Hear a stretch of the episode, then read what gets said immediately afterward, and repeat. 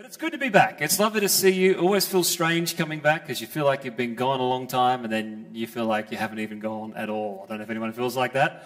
Deja vu. But God is good.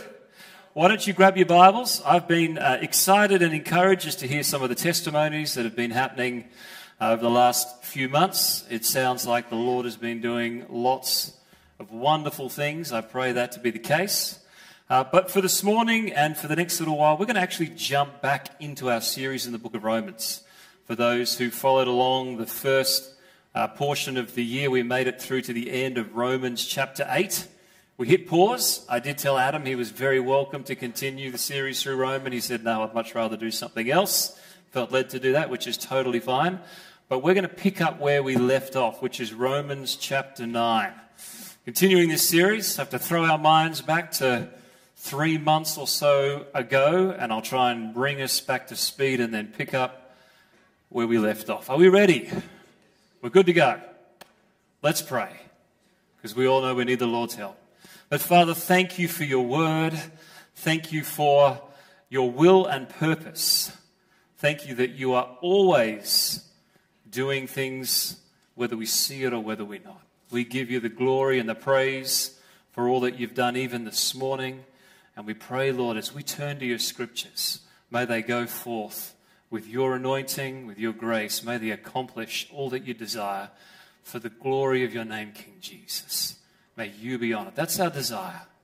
Above all else, is to see you made great in us, through us, in this place, to see you lifted high. Open our eyes afresh to see you, that we might love you more completely that we may burn for you ever more brightly, we pray. In Jesus' wonderful name. We say amen. Amen. amen. Let's see if we can remember how this thing works. Are we there in Romans chapter 9? Just like hopping back on a bicycle, they say. So we'd finished Romans chapter 8, remembering that this incredible book written by the Apostle Paul is set out as this incredible theological glorious proclamation and declaration of the gospel. What is the gospel? And we've talked about what the gospel is. We've talked about and examined its necessity. We've proclaimed its power as we've worked through. We've surveyed its unrivaled, unparalleled majesty. And in fact, the end of Romans chapter 8 was a good place for us to pause because it marks this transition in the book of Romans. Paul kind of wraps it up after proclaiming the gospel with these five pillars of truth, these five proclamations and statements. He says at the end of chapter 8 So, if God is for us, then who could be against us? How will He not give us all things? Who will bring, who, who could bring any charge against us if He's declared us? To be in his favor. Who could bring any accusation against us? Who could possibly condemn us? And then he finishes with this reality of, what could ever separate us? What could ever separate us from the love of God found in Christ Jesus? And all of that leads to this proclamation as he begins that we are more than conquerors. Now, I know that we've got to remind ourselves sometimes of that, don't we? We don't always feel like more than conquerors. Sometimes we feel like we're barely scraping along just to make it through, but that is who we are. This is the, the, the glorious wonder of the gospel as we partake of it, as we allow the truth of who God is and what He has done transform our heart and our mind. So that's where we ended at the end of Romans chapter 8. It's called by many this high point not only the book of Romans, but many theologians would say of the entire New Testament. Well, the good news is we move from there, from this high point, into this portion of the book of Romans that many people skip over. I won't ask for a show of hands. How many people, as you've studied over the years, you get to Romans 8, you enjoy it, you savor it, and then at best maybe quickly kind of shuffle through the next three chapters to get to some of the, the practical stuff towards the end of the book. But there is, there is some challenging thoughts in the next few chapters Romans 9, 10, and 11. There's this different tangent that Paul is taking. And I'd set it up for us this way before we jump into the text. You know, perspective is incredibly powerful and important. One of the things I've always appreciated and enjoyed most about having a holiday of any sort, having a break of just getting out of the routine, is the perspective that it brings. It, it reveals to us how easy we can get caught just with our little version of the world, the way that we see things. And as we've traveled, we've been able to expose our children to some incredibly different perspective.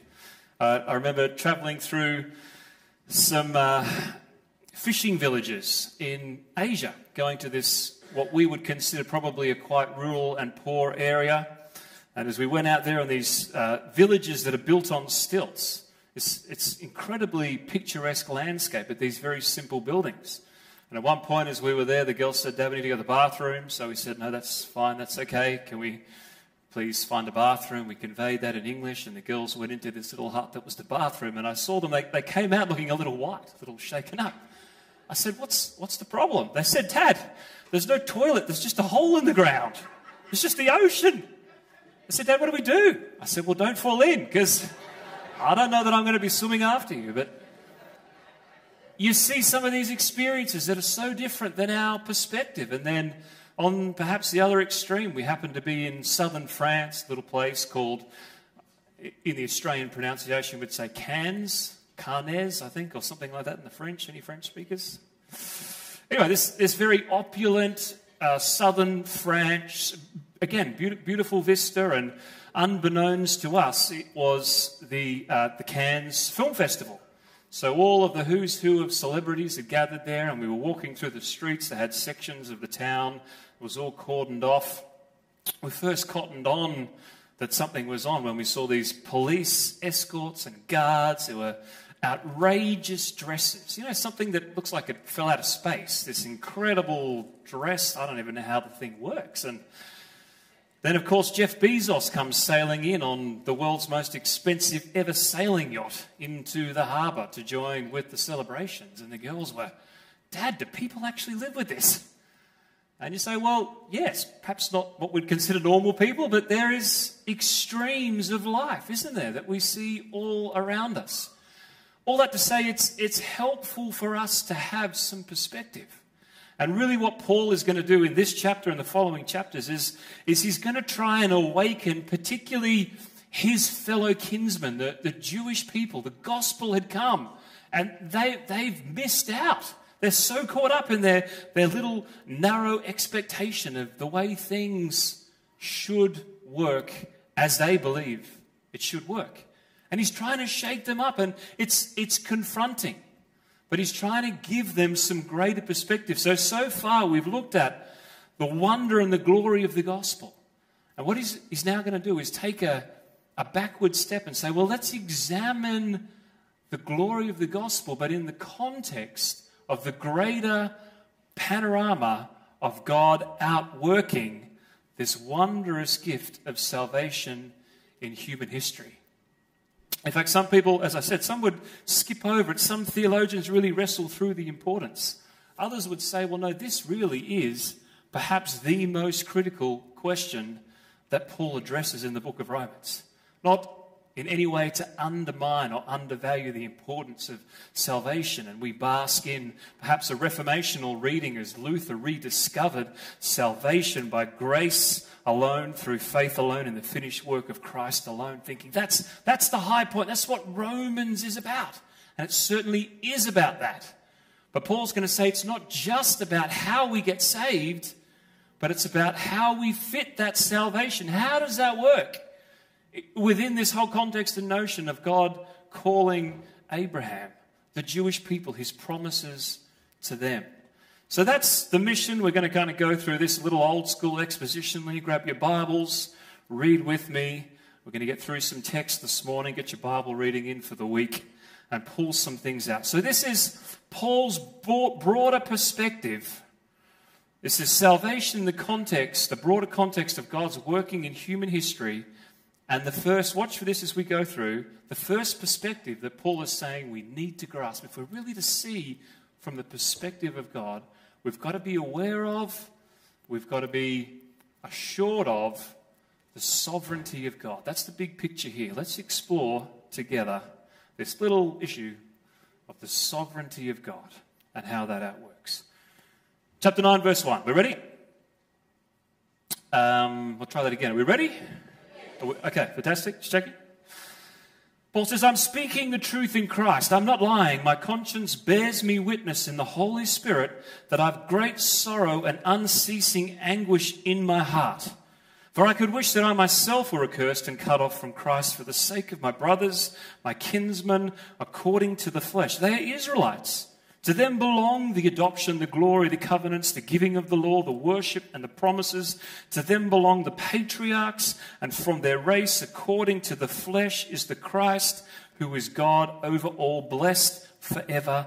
Amen. Verse 6. But it's not as though the word of God has failed. Let's just Pause there for a moment. So, what's he saying? We begin the chapter with this impassioned plea. Paul is not writing this from a place of anger, he's writing this from a place of grief. He's saying this is God's purpose, and God has done so much with his people. But there is a question that needs wrestling through. And he's preempting as he goes through here the question. The question is well, has the word of God failed? What, what happens to his promises? The promises that he made through Abraham to his people. So, this is an important question that does more than stir emotions, it raises these profound issues. The issues are this how could the gospel be true? That's what Paul is saying. He's proclaimed it for eight. This, this is the truth. This is the truth. How could it be true if Israel had rejected it? Remembering that the Messiah was to come from the nation Israel, this people, that they were awaiting this promised Messiah, but they've rejected this Messiah. Now, he'll go on and say, well, they haven't all rejected. In fact, he's an example of someone who has not rejected the Messiah. He has accepted the Messiah as the one promised in Scripture. That's the question. How could the gospel be true if Israel had rejected it? And the other question is like it. He says, well, how could God then be faithful to these promises that he made all the way through Scripture if he has seemingly turned away from his chosen people? If he's gone down another tangent, how could he still be this God who claims to be faithful to his word? So that's what he's wrestling through. Let's look at his answer. He says, It's not as though the word of God has failed, for not all who are descended from Israel belong to Israel and not all who were children of Abraham, because they are his offspring, but through Isaac your offspring be named. This means that it's not the children of the flesh who are the children of God, but the children of the promise who are counted as offspring. But this is what the promise said about this time next year I will return and Sarah will have a son. And not only so, but also when Rebekah had conceived children by one man, our forefather Isaac, though they were not yet born and had done nothing either good or bad, in order that God's purpose of election might continue, not because of works, but because of him who calls. She was told, The older will serve the younger, as it is written, Jacob I have loved, but Esau I hated. Okay, now I should have warned you this these next few chapters, they're going to take a little bit of working through. These are not light on um, fairy tale, fluffy issues that Paul is wrestling through. So I need us to kind of think through this together. Remembering this question, so he's saying, well, has the word of God failed? What about his promises? And he says, absolutely not. The word of God has not failed for this reason. He's saying God's promise still holds true because, as he says, not all are descend- who are descended from Israel are Israel. In other words, there is two lineages in play. There is, if you like, children of the flesh, but also children of the promise. So Abraham had two sons, and one of them, Isaac, was the one through whom the promise of God continued. Does that make sense? So we, we, we get and we develop, and you'll see this as we go through the next few chapters, this physical Israel, this children of the flesh, if you like, but this spiritual Israel. Now, both are mentioned and both are in play at different times. So, in other words, what he's trying to point out here, the promise of God has not failed because the true children of God, the true Israel, are not those who've descended from Abraham physically, but those who have the same faith as Abraham. And that's how it is through. Abraham's been used as an example. The faith of Abraham. We're to have the faith of Abraham who believed in the promise of God. It's the same access that we have to God's outworking is through faith alone, by grace, through the work of Jesus Christ. So, the center, here's the point the center of God's work is his promise, God's choice or election. And in these examples, we see particularly for Rebecca, it's not always the most logical choice. Before they were even born, these twins, God chose the younger, not the older, to be the one who would inherit the promises of God. It is God's choosing. So there's a few questions, isn't there? Hopefully, there's a few questions. And Paul will preempt some of them, perhaps not all your questions. But here is his question. It says, verse 14 of chapter 9. Well, what do we say then? Is there injustice on God's part? So that is the question. If God simply chooses, then isn't that unfair? If God chooses some and not others, isn't it unfair? That's, that's a logical question. It's a question that we should, if we're wrestling through this text, text, we should be asking. Let's see what Paul answers. Is there injustice on God's part? By no means. Verse 15 For he says to Moses, I will have mercy on whom I will have mercy, and I will have compassion on whom I have compassion. So then it depends not on the human will or exertion, but on the God who has mercy. So far, we're probably all good probably good, but bear with me. Verse 17. It's going to get more intense. For the scripture says to Pharaoh, For this very purpose I've raised you up, that I might show my power in you, and that my name might be proclaimed in all the earth. So then he has mercy on whomever he wills, and he hardens whomever he wills. And we're getting a little nervous because we're wading in some very interesting territory here, but let's unpack this a little bit. If God simply chooses, isn't it unfair? Is the question. And he's saying, well, absolutely not. First of all, because God is God. I mean, he can do whatever he wants, he makes the rules, he is the rules. But secondly, we've talked already about God's promises flowing through his sovereign choice. And the whole point of God's choice was that it was never about merit. Never once. Never once did salvation come to anyone because God saw them and said, Well, Tony, you've got a little bit of promise. But I think maybe we can work. Never did he look at any of us, and because of something that we had done to earn it, did he say, Well, here I might make my gift of grace available. Now, if you followed along in the sermon series, that should be beyond any shadow of a doubt that none of us are deserving. God is God, and He gives mercy to whomever He decides to give mercy to. And for all of us, that's not because we deserve it, that's because of the goodness of His grace and His majesty and His mercy that He offers us anything. See, what is not fair is that anybody should be deserving of His salvation. None of us are because of our merit and because of our works. It is the free gift of God. Peter 1, it, talks about the angels. I always love this description. The angels looking on in wonder at the unfolding of salvation. You know, never does it say that they look on in wonder of God's justice and his judgment.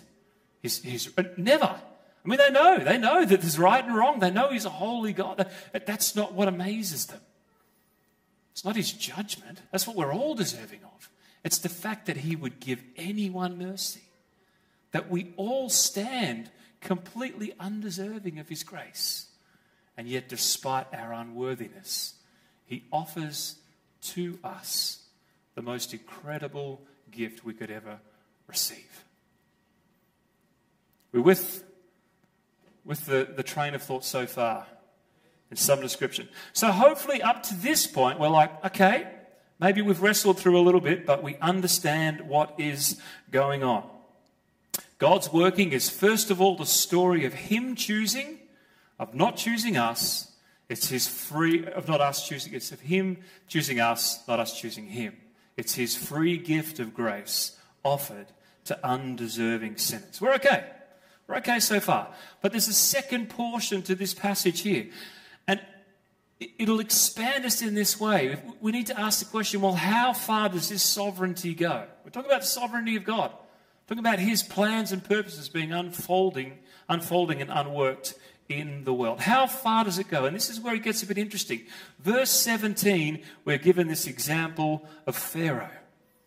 Pharaoh, of course, was this ungodly ruler that the Lord used, as Paul says, to display his glory because of the hardness of his heart. And it's this fantastic tension there where we've moved from God's choice relating to offering a free gift of mercy versus now the other side, God's choice in raising someone else to display his judgment and his justice through the outpouring of his judgment and wrath and punishment. This is where we start to feel this tension. Not only has he chosen some for his promise, he's raised up some for judgment. And so the logical question, let's continue on and we'll come back to that, don't worry. Hopefully, end in a good place, Lord willing. Verse 19. So he's, he's given this example of God hardening Pharaoh's heart. And he says in 19, Well, you will say to me then, why does he, being God, find fault? For who can resist his will. See, that's the logical question. Well, okay, if that's the way that God works, if he's truly sovereign, he's given a free gift to some, but he's clearly used Pharaoh in this example, hardening his heart to display his judgment. Well, aren't we all just products of his will? Aren't we just robots that go about accomplishing whatever he desires without any say in the matter? That's the logical question. Now, the answer is no. We are not just pawns in this divine game. Paul is not removing the necessity of human responsibility. In fact, the next chapter will talk a lot about the fact that continually God pursued his people and continually they chose willingly to reject. Even the example with Pharaoh. Do you know if you read that account, you can go back this week and have a look. The first five times that God approaches Pharaoh, it says that Pharaoh hardened his heart. Pharaoh hardened his own heart. From the sixth time onwards, it's interesting. There's almost this transition where it says, and God hardened Pharaoh's heart. So even there within this example, we see this tension between the sovereignty of God, but the responsibility of man. Now, I would say this there is a tension, and there should be a tension between the sovereignty of God and the free will of man. That's a wonderful debate that's been raging for 2,000 years. You can have a lot of fun, grab a drink, and spend night after night debating and debating the intricacies and where we draw the line between the sovereignty of God and the free will of man. But there is a tension, and Paul recognizes that, and he doesn't resolve it. He addresses it without giving any kind of resolution to it. But there is a tension, there is something we need to wrestle through here. C.S. Lewis puts it this way. He, he kind of summarizes it. He says, There's only two kind of people in the end. There's those who say to God, Thy will be done, and those to whom God says in the end, Thy will be done. Thy will be done, or God says to us, Thy will be done. So Paul is not removing the, necessity of human responsibility. Don't read that into this passage. What he is doing is he's using this example to show the futility of arrogantly opposing the purposes of God. That's what Pharaoh did. God called him through Moses and let my people go. Continually, he hardened his heart. He hardened his heart. He hardened his heart. And ultimately, what happened? Even the arrogance of man, even the sinfulness of the human heart, he says in Pharaoh's life, and as the sovereignty of God plays out, even that would be used as a display of the glory of God. That's the thought. Our lives will give God glory. Either way, the end result is God's glory, either through our obedience and humility in choosing His will, or through our prideful rebellion and choosing our own will and Him saying, Let your will be done. Either way, His glory will be shown and declared. And forever we will stand in awe of His glory. So here's the end result is that God is seen to be superbly sovereign in his dealings with man in ways that wonderfully preserve his control but retain the dignity with which God allowed man when he created man in his image. Now we'll wrestle a little bit more through this next week. But this is the tension, the sovereignty of God. And Paul is going out of his way to point that there is this overarching reality, there is this perspective. If you're to view things rightly, there has to be this undeniable reality of God's sovereign work and his dealings with humanity. So, how do we maintain this tension well? God's responsibility, uh, God's sovereignty, man's responsibility. Let's again turn back to one more portion of Scripture and see how Paul lands it. So you will say, he says, verse 19, how can he find fault? Aren't we just following his will? Who can resist his will? Verse 20, but who are you, O man, to answer back to God? Will that which is molded say to its molder, Why have you made me like this? Has the potter no right over the clay to make out of the same lump one vessel for honorable use and another for dishonorable use? What if God, desiring to show his wrath and to make known his power, has endured with much patience vessels of wrath prepared for destruction in order to make known the riches of his glory for vessels of mercy which he has prepared beforehand for glory, even us whom he has called, not apart from the Jews only, but also from the Gentiles? As indeed he says in Hosea, Those who are not my people I will call my people and her who was not my beloved I will call my beloved. And in the very place where it was said to them, You are not my people, there they will be called sons of the living God. You say, Well, thanks very much, Paul. How does that explain or shed any light on anything we've just read? Remember, we're asking ourselves the question how do we maintain this tension? He's clearly portrayed and proclaimed the sovereignty of God. And really, he concludes with this. He says, Here's where I land. He's addressing the tension, but he's not specifically resolving it. He's saying we have the opportunity, effectively, to look at these circumstances from one of two ways either from the bottom up or from the top down. From the bottom up means we start with us, we start with the problems around us, and inevitably we end up with nothing more than us and a God that we fashioned in our own image. And Paul is talking strongly here for this reason. Remember, he's talking to his people, and he's saying, guys, this has been the problem from the very beginning. God comes on the scene and he calls you to come and worship him. And what do you do? You just reduce him down to your own image. God continually sends the prophets to call you back. And what do you do? You continue to turn his law into a license to, to sin and indulge the flesh. God comes himself in the form of Jesus Christ. And what do you do? You've, you've crucified him. Continually, he's, he's strongly imploring his people, saying, You, you need a bigger perspective. You, you're continually missing the point because somehow you're approaching all these things through the lens of your own eyes rather than stepping back to see actually this is the sovereign plan and outworking of God. If you start with you, you'll end up with nothing else other than you and a God fashioned in your own image. Though we might never resolve fully the tension, if you start with God, you've started in the only possible place to find any lasting answers. Who are we to question Him? That's not our job to try and fit Him in to our parameters. Our job is to try and ask Him to fit us in His parameters. We're supposed to be transformed into his image, not us trying to transform him into our image. That's where we get in trouble. Now, he's not saying that, well, man is nothing but a powerless lump of clay. That contradicts the rest of what he has said through the book of Romans, where the object of his affection and his desire and his delight. He saves us not reluctantly, because, but because he's pre, predestined us and purposed us in his heart to receive adoption as son. That, that's, don't misinterpret what he's saying here. He's not saying that man's a powerless lump of clay It contradicts everything else that we've read in Romans and will read. This is the main point of Romans chapter 9 as Paul is proclaiming this truth. He's lifting the bar. He's trying to give us this, this new perspective. He's saying, Stop in your prideful arrogance thinking that you have all the answers.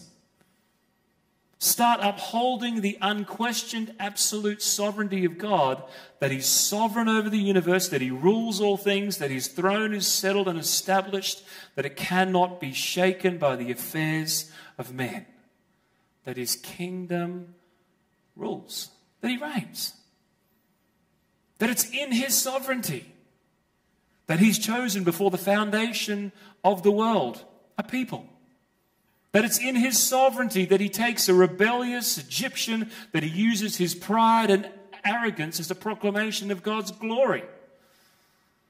It's in his sovereignty that he works with a hard hearted, stiff necked people and uses, as we'll find out, even their rejection of him to accomplish his purposes and plans. That it's in his sovereignty that he ultimately takes an undeserving humanity, that's you and me, and offers them grace and mercy to forever proclaim his glory. Now, there's one aside. Have we, we got room for just, I know it's a bit heavy and intense. One little aside that Paul doesn't specifically deal with here in Romans when we're talking about the sovereignty of God. And that's what do we do then with the issue of sorrow, of pain? What, what do we do with the issue of suffering? How do we explain that? Because I mention it because it's, when it comes to sovereignty, one of the greatest stumbling blocks for many people. What, what do we do with that? If God was really sovereign, then why is there pain? Why is there sorrow? Why is there suffering? And I would say that is such an important question to wrestle through. It is, and we don't have time this morning. That's all right. I'll, I'll give you the brief version this morning. Um, you could spend an entire sermon series on this. But I would suggest there is only one worldview, there's only one perspective that ever is able to make sense of pain and sorrow and suffering, and it's Christian worldview. See, the only way to make any sense of it is if somehow, in some way, there's a greater purpose. The example that, that I use, I know I've used it before, is uh, with my uh, precious little kids. There's been quite a few times I've had to take them to hospital for different surgeries, for different things to happen. And two of them had this particular issue with uh, tonsils. If you've ever had any surgery on your tonsils, you know, in some ways it's not a major operation, but at the same time it's in your throat and it's just not nice and pretty. And one of my girls in particular has major issues and phobia with needles and doctors. And so it was all we could do to get her even in the hospital. Like she was beside herself, and both instances the girl said, Dad, we want you there. I said, I'll be there. Like, I will be there. I'll be holding you the whole time. But we, we, we settled her down. We finally got her calm enough to, to get her into the room, and they're supposed to put a drip in. Even then, we had to, to settle her enough, calm her down to give her the gas mask so she'd be calm enough to get the drip in, so they'd be finally calm enough to do. I mean, it was, it was a, an ordeal. It was a horrible ordeal. And you feel terrible as a parent. In the moment, it makes no sense. Why am I subjecting my child to this? Like, what's, what sort of a horrible, you, you feel horrible as a parent if you've been through that. The only thing that makes any sense or, or purpose in the midst of that is knowing, and this is what I continually reassured. I, I know it's, I know it's hard. I know it's horrible. But this is actually for your good. This is important. This is, this is needed. This is necessary. And what I can assure you is I am with you. I will not, I, I'm with you. I will not leave you for a moment. And I didn't. It's 24 hours in hospital. I stayed overnight and I just cuddled her, held her the whole time. See, only, only the Christian worldview gives us any kind of purpose. And, and it's not even a purpose that somehow suffering is, is because God wants to just do things in us. See, the greatest, the greater purpose of suffering is not that we would suffer, but that He would suffer for us. That's the heart of the Christian message. The centerpiece of the story is the cross. The Savior who was beaten, bruised, bleeding, and dying on a cross, taking upon himself our suffering. This picture of the sovereignty of God, the evil of the world, our sinfulness, and the matchless love and mercy of Christ, all colliding at the cross. So, in the midst of the sovereignty of God, suffering proclaims his story. It proves and demonstrates his love because that was the heart of it, that he would suffer for us, not that we would suffer.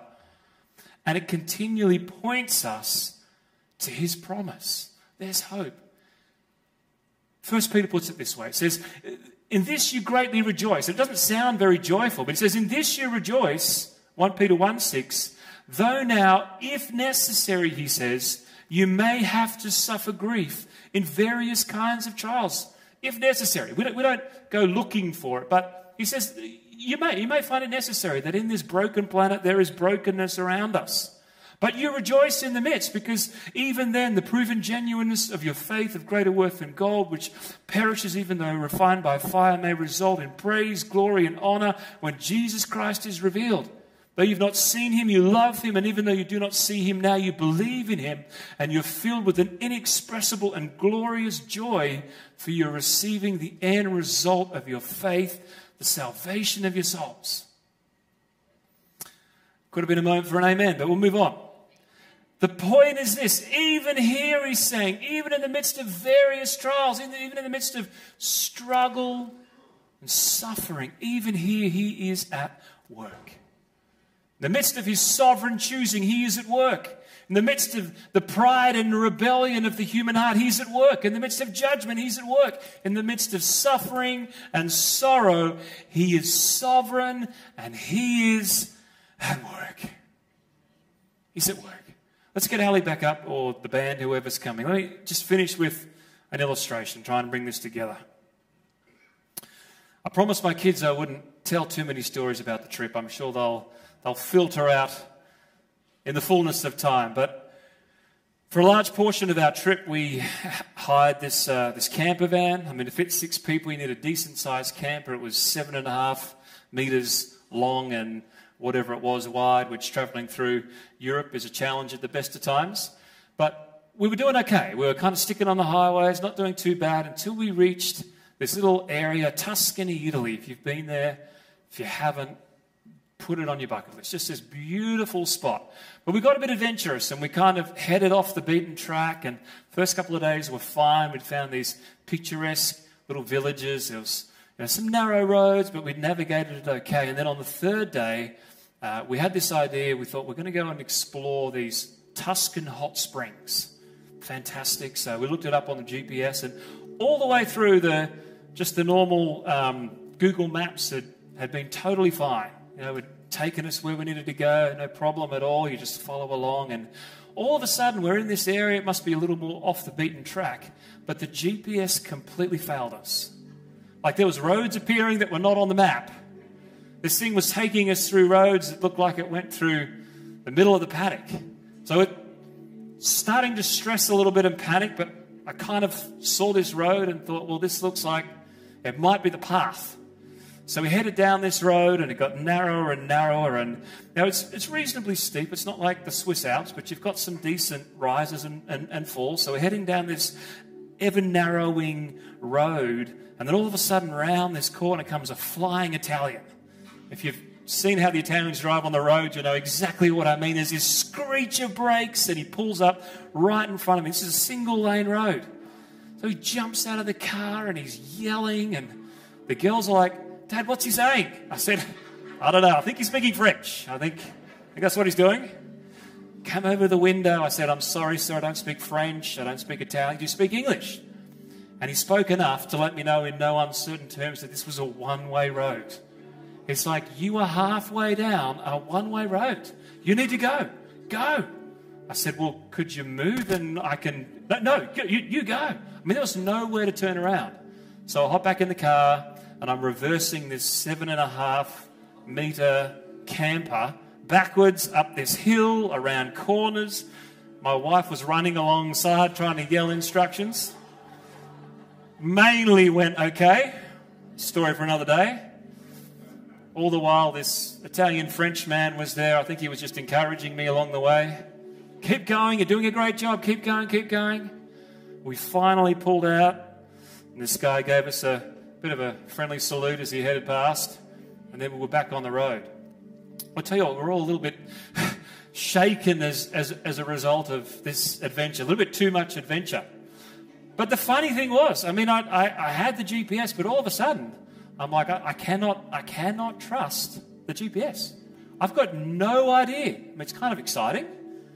Nothing but the man sense to navigate through the wilds of Italy. But no, no map to go by. Now, by the Lord's grace, just to finish the story, we did eventually find our way to these hot springs. I had an extra long soak just to try and settle the nerves, and off we went again. The point is this we think, well, what, what does this actually mean for us? God, God is sovereign, He's at work. What does that mean? How does it impact and affect our daily lives? And I would say this in a far greater sense than just a general GPS directing us, there is this incredible reality of God's sovereign hand. In a far greater sense, God is sovereign over the universe. There is a certainty that we can trust His plans and His purposes being outworked. Even here, He's at work. Doesn't matter where it is you find yourself, if you're in the midst of anxiety and confusion, if you're in the midst of doubt and despair, even here, that's the promise. That's our assurance. Even here, He is at work. And we can take a moment not to just rely on our own senses to hopefully find our way through, but to look up with joyful, confident expectancy. Lord, your will be done. I don't even know what it looks like, but I know the direction that I'm setting the sails we get to say, Your will be done. That's what he taught us to pray. Your kingdom come, your, what a trick question, your will be done. That's what we pray and proclaim. It takes us from anxiety to peace, from uncertainty to certainty, from fear to faith, from discouragement and disappointment to joy. People say, well, hang on a second, uh, what about your diagnosis? You say, well, I, I, I know there's some uncertainty there, but there is a certainty. He is God and He is good. And He's with me and He's in control. When it looks like it, when He's not. We can say, well, what, what about all the stuff happening in our nation and internationally, and the governments and the, the rising persecution? We get to say, well, hang on a second. You know, the psalm says, He who sits in the heaven, He laughs. He's, he's looking, He's saying, why are the nations raging? Are you kidding me? He who sits in the heavens laughs. What a great picture that is. If only we could do that as we look around at the raging of nations. I'm seated with him in heavenly places. His will is being done. What about the rising interest rates? What about the cost of living? We noticed that even a couple of months away, you come back. It's gone through the roof. What are we going to how are we going to survive? Well, hang on a second. Haven't you seen the way he cares for the sparrow? Haven't you seen the way that he dresses the lilies? Haven't you seen the tenderness of his care? So, my prayer for us this morning is not that just we leave with some kind of theological or head knowledge of a God who sovereignly works through human history. That in itself would be, would be good, be worthwhile. But it's my desire that we and my prayer that we leave assured, that we leave encouraged, that we leave awakened to who He is, and that we leave compelled to live, to live with confidence every step. I'm just following His will. That's my prayer, Lord. Your will be done. Your will be done. Every moment lived in the light of His goodness, His grace, His purposes, His plans, and wherever we need it, it's the prayer to pray. Lord, just give me that perspective. Lord, I'm caught up here. All I can see is this. But just take me higher. Let me see what it is you're doing. Amen. We pray? Would you close your eyes? Father, we thank you for this reality of your absolute sovereignty. We thank you that you are the King who is on the throne. We thank you for that invitation that you give to us to live with an awakened expectancy, to lift up our eyes. The King of glory may come in. Lord, that's our posture and that's our prayer today. And I want to pray particularly, Lord, for, for any of us here this morning, whether it's one, whether it's many, and we're having an issue with our perspective. Maybe it is we're focused a little more on the, the diagnosis, a little more on the, the problems. Maybe it is we're, we're caught up a, a little too much in the plans and the schemes of the enemy. We don't want to be unaware of what's going on around us, but we want to be so much more aware and consumed by your purposes and plans. What it is that you're doing, laughing at the schemes of the enemy. Lord, maybe it is. There is that genuine fear of, Lord, I don't, I don't, I don't know.